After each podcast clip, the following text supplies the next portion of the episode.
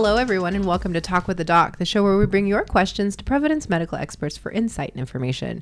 I'm your host, Mary Ernoff, and here with me today is Dr. Nelman Lowe with Providence, and today we're answering your questions about tinnitus. We are on location here in Torrance, so you may hear patients coming and going. You might hear some doors open and closing, but we are here and we are ready to answer your questions. So remember, everyone, all of our questions come from you, our listeners, on social media. We can be found on Twitter under Providence and under Providence Health System on Instagram and Facebook. Use the hashtag TalkWithTheDoc for a chance to hear your questions on our episodes. Before we start, I want our listeners to know that the information provided during this program is for educational purposes only. Always consult a healthcare provider if you have any questions regarding a medical condition or treatment. So let's get started today by welcoming our expert, Dr. Lowe. Thank you. Ah, well, let's start with the easy one. Tell us a little bit about your role here. Uh, I'm an otolaryngologist, that's an ear, nose, and throat physician here in Torrance, California for Providence Medical Group. We handle a variety of conditions related to the ears, the nasal passages, and throat problems, as well as head and neck cancer problems. Oh, right. Okay. So you're the kind of guy I should see then for my um, ongoing vertigo?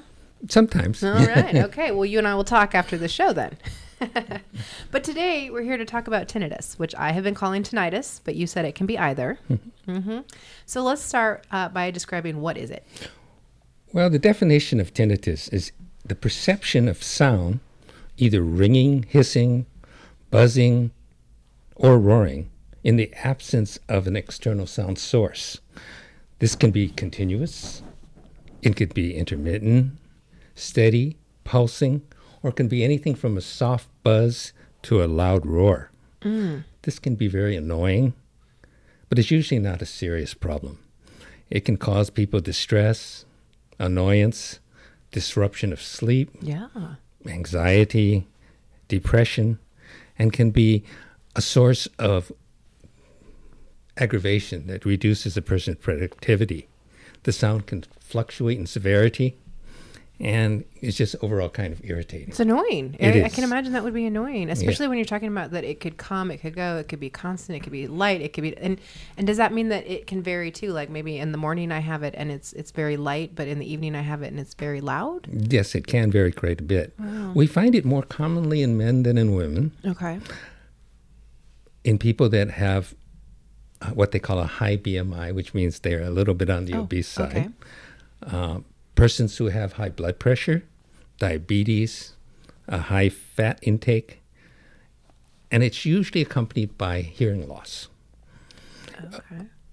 When we see people, it, it's more often in people who are older, anybody who's had a history of head injuries, or more commonly, if somebody's had a history of loud noise exposure. Oh, okay. It really becomes an issue of quality of life for these people because it can cause insomnia, poor understanding of speech, anxiety, depression, and impaired concentration. So really, I it, it's like it would be like if I heard a ringing in my ear, but the ringing isn't actually happening; it's only inside my head, and I might not be able to hear other things because of that. That's correct. Oh my goodness! It's irritating. How common is this? Well, it actually is very common in the United States. There are about 50 million people. Oh, holy cow, that's a big number. It is. Um, the average has been calculated to be anywhere from 16 to 20 percent of the population, and in people over 60, it could be over 30 percent. And is it like you you mentioned older people or people with illnesses or comorbidities or whatever, but like, it, does it last the rest of your life? Is it treatable? It is treatable. Um, there are ways to mask the symptoms so it's not quite so aggravating the most common cause is the loud noise exposure. Okay. Yeah. It can be from anything from wax to brain tumors.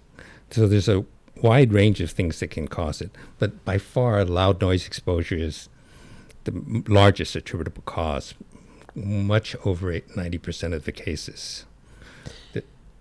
So we would we would want to protect our hearing then. So like That- if we're going to do something, important. we should have earplugs or earphones or That's probably the most important thing. okay. We also see it in people who've had traumatic brain injuries, people who've had concussions at any point in life. And some of the people who've had concussions have ringing in the ears without any hearing loss necessarily. Ah. We also see it in people who do drugs, unfortunately. Recreationally as well as medically prescribed drugs. Okay. Um, we see it in people who have ototoxic drugs. That's a fancy name for drugs that affect the ear function. And the most common ones that we see are aspirin, a group of antibiotics called aminoglycosides, which are things like gentamicin and amikacin, which fortunately are only used typically in the hospital. And most of the doctors who use these drugs are well aware of the potential for causing tinnitus and hearing problems. So it's a side effect. It is a side effect, yes. Oh, so you have to kind of outweigh the pros and cons then of using it. That's correct. We also see it in many of the chemotherapy agents. So the cancer drugs like cisplatin also can cause this condition. The condition itself is thought to be caused by damage to the hairs. There's tiny little hairs in the inner ear, and if they're damaged, it can trigger these aberrant sounds. It can also be triggered by aging, damage from loud noise. So that's why we see it more common in people who are in construction. Mm-hmm. People use a lot of chainsaws, or in the military, people who are around guns and explosions. Oh, airplanes probably. I would think Air Force people maybe. Yeah, Mhm. Air Force, anybody who works around airplanes. Um, there are also patients who get it because of stiffening of the bones in the inner ear. They get that from otosclerosis, which is a condition where the stapes, the smallest of the middle ear bones, gets stuck. It gets stuck. Well, it gets hardened. Oh, okay. And so as a result, it doesn't move well and can cause problems with hearing as well as tinnitus. Um, and in addition, there are conditions of uh, muscle problems, nerve problems, and vascular problems that can also cause these kind of symptoms. all of these things sound like environmental or things that we're doing to ourselves. Are is it is it ever hereditary or genetic? It is, Oh, it is. but it's rare. Okay. And there's only been a few cases reported. Um, it's currently being researched. There is a current research study that's being done on twins. And uh, it's still in progress. So we don't really know the results of that yet. That sounds interesting. Yeah. The propensity towards hearing loss, however, is something that you can inherit. And it's the hearing loss that predisposes a person to the ringing, Oh, so you typically would lose the hearing before the ringing would start. typically. Yes. Oh, okay. Would you? Is it substantial enough that you notice the hearing loss, or does it vary greatly? It varies. Yeah. Yeah. Some of them patients do notice the hearing loss, but not always. Wow. So I can do it to myself. I can potentially inherit it, but it's but it's pretty minimal. But you talked a little bit about ringing, uh, buzzing, all these things. Can anybody else hear that, or is it just me? Typically, only you. Okay. It's perceptible only to the patient. Usually, it doesn't pulsate. Most of the patients have it in both ears. Oh, really? So it's not a one ear thing. Not usually. mean, it could be. It can be, but usually not. It can be constant and it can last for many months. Ugh.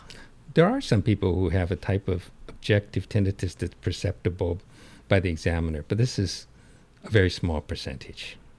And those are usually caused by mechanical problems within the ear, something like the vascular system, muscles, hmm or the temporomandibular joints and make a clicking sound. Oh, that Mm. that's the jaw, That's right? the jaw. sure. Yeah. Okay. okay. Oh, interesting. Okay. So, just so I'm following though, so you can sometimes you as the the physician can actually perceive it, but do you have to do a bunch of tests in order to determine it? Occasionally, and it's rare. Um, there are special stethoscopes that you can put into the person's ear so that you can hear what they're hearing, but um, Oh, that's it's very unusual that you can actually hear it. So normally you're you're making then the diagnosis off of the the symptoms that the patient is sharing with you. Correct. The Okay. patient's making the diagnosis for Right, you. right. Yeah. Is that is that I mean it's I mean everybody WebMDs and Googles, right? Google ask Dr. Google. So do they come to you and tell you that's what they have? Many times. okay. Um, well, so you said that sometimes the hearing, well, most of the time, the hearing loss actually precedes the tin- t- tinnitus. but will it actually cause more hearing loss over time by having it? the answer to that is probably not. Okay. Yeah. Your perception may increase with time, but the tinnitus itself does not damage the hearing. Okay. So is it mostly just the aggravation and maybe the loss of sleep or the anxiety? Is that really what the worst medical piece of it is? The worst part is your reaction to it, Okay. not the tinnitus itself. Okay. So you talked about construction workers. We talked about people who work around airplanes. Um, but I feel like we're hearing a lot more about this specific condition for music artists. So Chris Martin of Coldplay and Trent Reznor of Nine Inch Nails, Will I Am even. Um, there's all the old school guys too. Bob Dylan, Neil Young. They're all talking about it, and it clearly it's got to be because what they do for a living with music. Do you get a lot of musicians with this, and, and what do you tell them? We do see a lot of musicians, and it's probably because tinnitus increases with noise exposure and drugs, and, and some some of them do both. Not that we're saying musicians do drugs, but Yeah, the louder the noise exposure, the more likely a person is to get tinnitus. In fact, uh, in some surveys, musicians have had as much as 90% of them having tinnitus. oh wow. And it's mostly in the drummers and those with amplified guitars. So typically it comes along with the sensorineural hearing loss, and uh, unfortunately, it's a side effect of that. Yeah. So what do you tell them? Well, usually it's an issue of trying to get them to accept the tinnitus, understanding that this is a normal reaction, and teaching people how to deal with it. Because it's not really going away, right? Typically, not, no. But you can get a person to accept it and to deal with it without it causing undue aggravation. So then do you do you tell these music artists or these others to educate other music artists like, "Hey, let's let's take advantage of the fact that you've got it and prepare other people so they don't?" Yes, and, and it's very common now for the musicians to come in asking for earplugs. Oh, Uh, They. Mm-hmm. call them musicians' earplugs, where they actually decrease the volume of the sound that they're hearing, but they still can hear the music. Yeah. I've I've worked with a lot of music artists over my time and I am constantly amazed at how loud they listen to music, especially when they're recording. I mean, I can hear it through their headphones from another room away sometimes and I'm Yeah. just I'm amazed. I can't imagine that they can even hear by the time they're in their 80s. Unfortunately, a lot of the professional musicians don't realize how bad their hearing is. Yeah. And some of the guys that work at the concerts who are doing the mixing Yes. have very bad hearing loss and don't Absolutely. realize how loud they're cranking up the music. It's amazing. I mean, it's absolutely amazing. Um, well, talk to me a little bit about this. We got a question in that said, "Is it true that taking too much Tylenol over the years can cause tinni- tinnitus?" I can't say it. it's um, very low. Uh, the reports are as low as half of 1%, that's that's minimal. yeah, minimal. And it's usually due to people on very high doses. Okay. We've seen it in aspirin, Tylenol, and most any of the non-steroidal anti-inflammatories like Aleve or Motrin. So if you stick to the normal doses, the likelihood of that is very small. Yeah, I had never heard that. But one of the questions we got from a lot of people is, "There's no cure for this, correct?" In a way, that's true. There's no true cure. What you're doing is you're reducing the response to the tinnitus, educating patients about management strategies, counseling them about hearing protection from noise, sound therapy, and how to deal with it without it causing undue anxiety and depression. Interesting. That's really interesting. So I am going to take a quick break, but when we come back, I want to talk to you more about this sound therapy thing you say. That sounds intriguing to me. So we are going to take a quick break. If all of the kings had their queens on the throne, we would pop champagne and raise a toast to all of the queens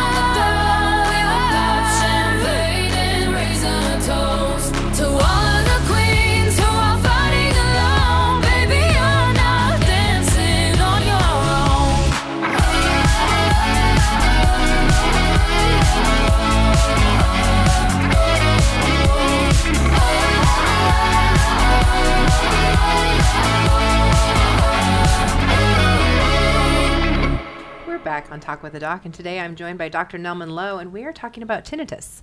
And for those of you who have it, you probably know how annoying it is. Um, we are all wondering, though, how do I know if I have it? Well, this is a diagnosis that you, that you make yourself.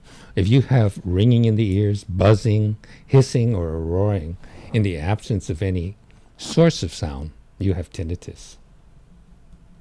Well, that does not sound fun. So, if I think I have it, then do I need to go to my primary care physician or do I come to an ear, nose, and throat specialist? Well, initially, you may not need to go to anybody.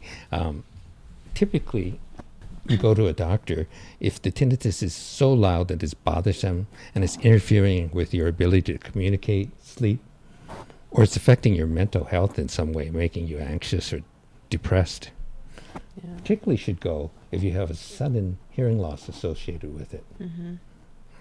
Well, since it's such an annoying thing to have and it can impact our sleep and our mental health, how do we avoid it? How do we prevent it? I think the best thing to do is to avoid the things that cause tinnitus. Avoiding l- exposure to loud noise like gunfire, explosions, any kind of loud construction noise, equipment like um, blasting equipment, staying away from loud music. Now, you're not saying we can't go to concerts. You're just saying we should wear earphones or something, right? Something to attenuate the volume, Okay. just to decrease it. Wearing any kind of hearing protection when you know you have to be around loud noise. Decreasing the sound levels on your stereo or your iPod or whatever it is that you're using. Um, avoid drugs. Maintain good cardiovascular health. Yeah, because you talked about it can be when you're overweight, it can be when you're taking drugs. Okay. And avoid anything that might lead to head trauma. Oh. Well, as a, what am I, at five now? I think I'm at five traumatic brain injuries in my life. So they keep telling me, well, you're probably going to have Alzheimer's. You're probably going to have this. I mean, I already have vertigo. So now you're telling me I could be getting this because of that. It's possible. Oh, man. At least I have your number to call. well, so let's just say I have it. What all treatment options do I have? Well, there's no universally accepted therapy for managing tinnitus. Basically, if a person comes in and their hearing loss is not severe, it may be as little as assuring the patient that this is a benign condition and that you can treat things that come along with it, like the hearing loss, their mental health, if they're really anxious or depressed, having trouble sleeping, or anything else that may bug them that's not really the tinnitus itself. The purpose for the treatment is to modulate the experience, to help the person alleviate their reactions to the tinnitus.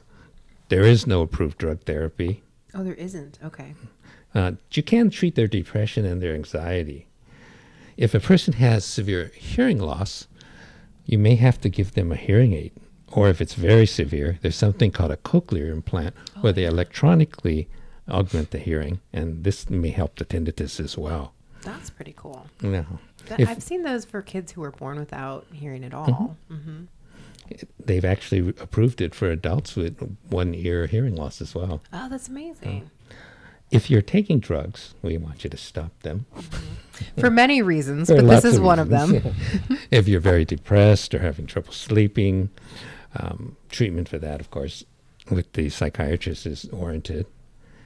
And in some cases, behavioral therapy, which is what we call tinnitus retraining, where you will have a psychologist work with the patient to retrain the subconscious part of the auditory system so they accept the sounds associated with the tinnitus as being normal rather than annoying. In some cases, patients are sent for biofeedback and stress reduction and are taught techniques for coping, basically distracting skills and relaxation techniques. So you mentioned sound therapy earlier. Mm-hmm. Is that what you're talking about now? Because now it sounds almost like you're you're convincing people that the sound is normal. That's not really the same thing, is it? No, but sound therapy fits in there.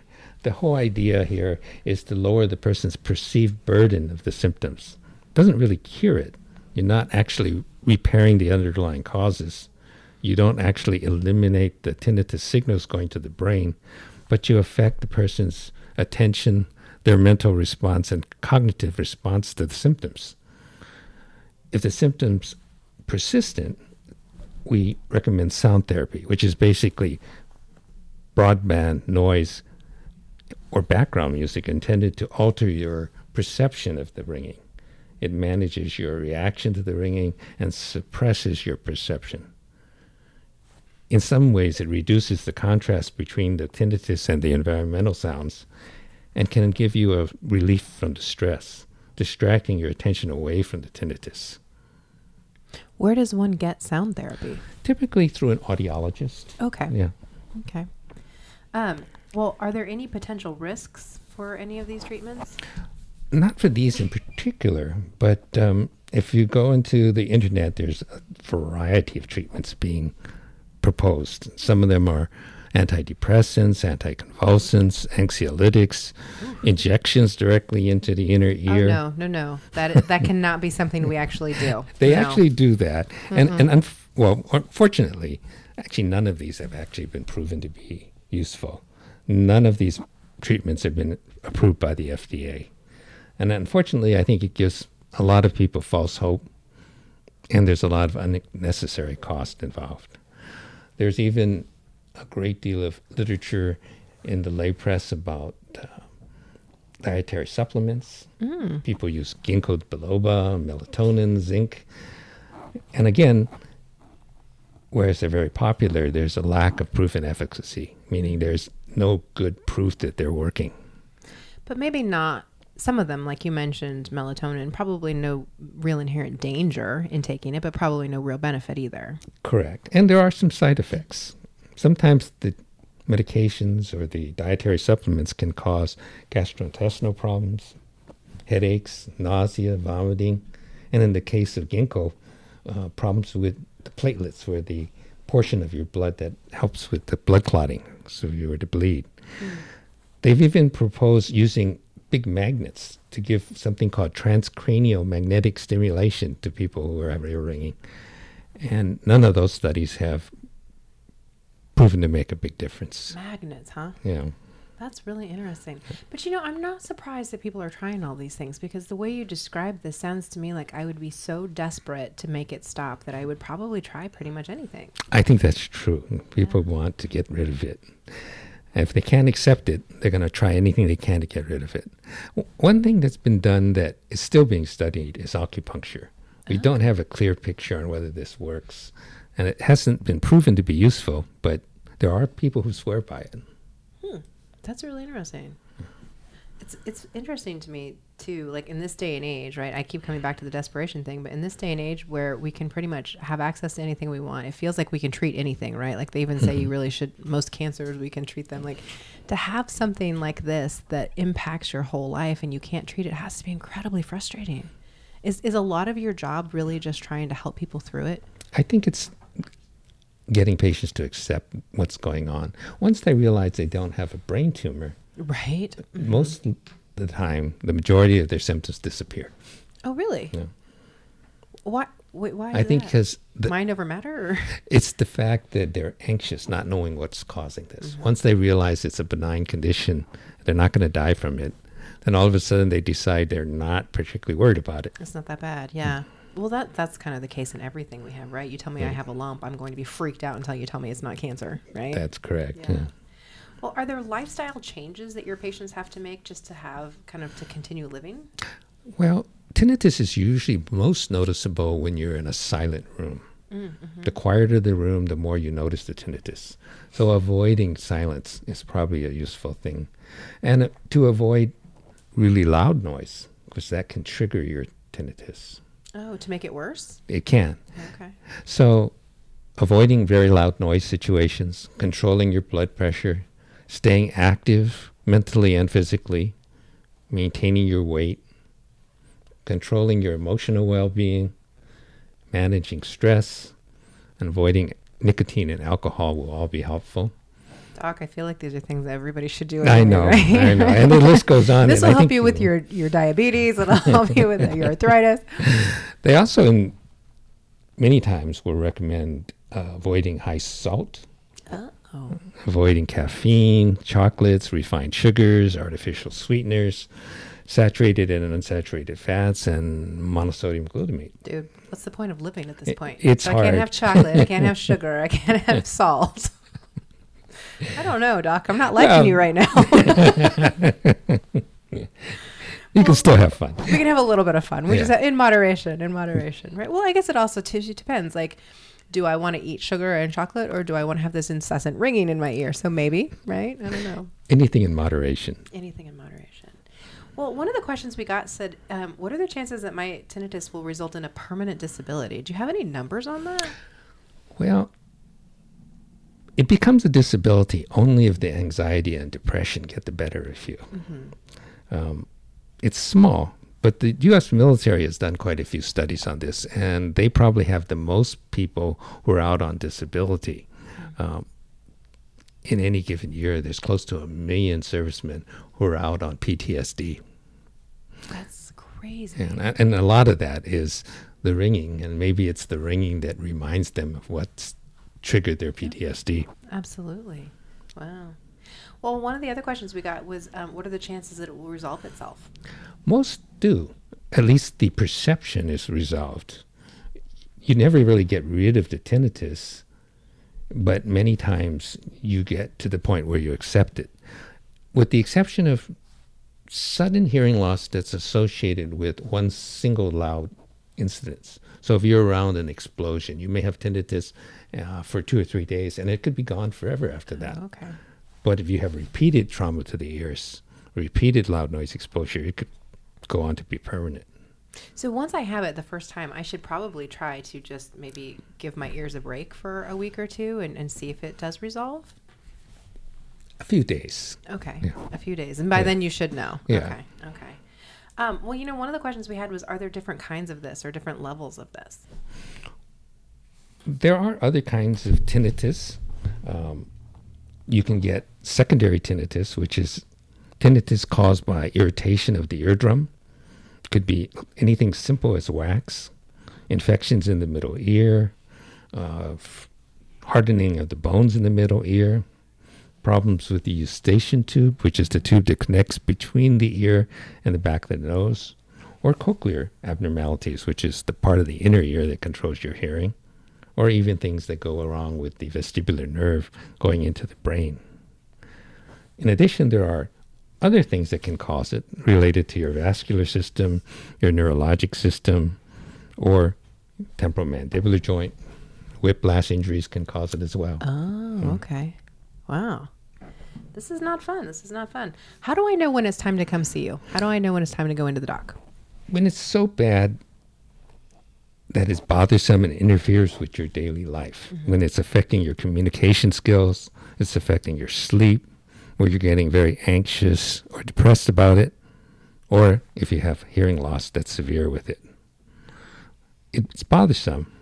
It interferes with your day to day life and affects your enjoyment of your day to day life. Hmm. So it sounds like prevention is key and probably really good ear protection is key. Do you give recommendations on what kind of ear protection people should look for? Like over the ear, in the ear?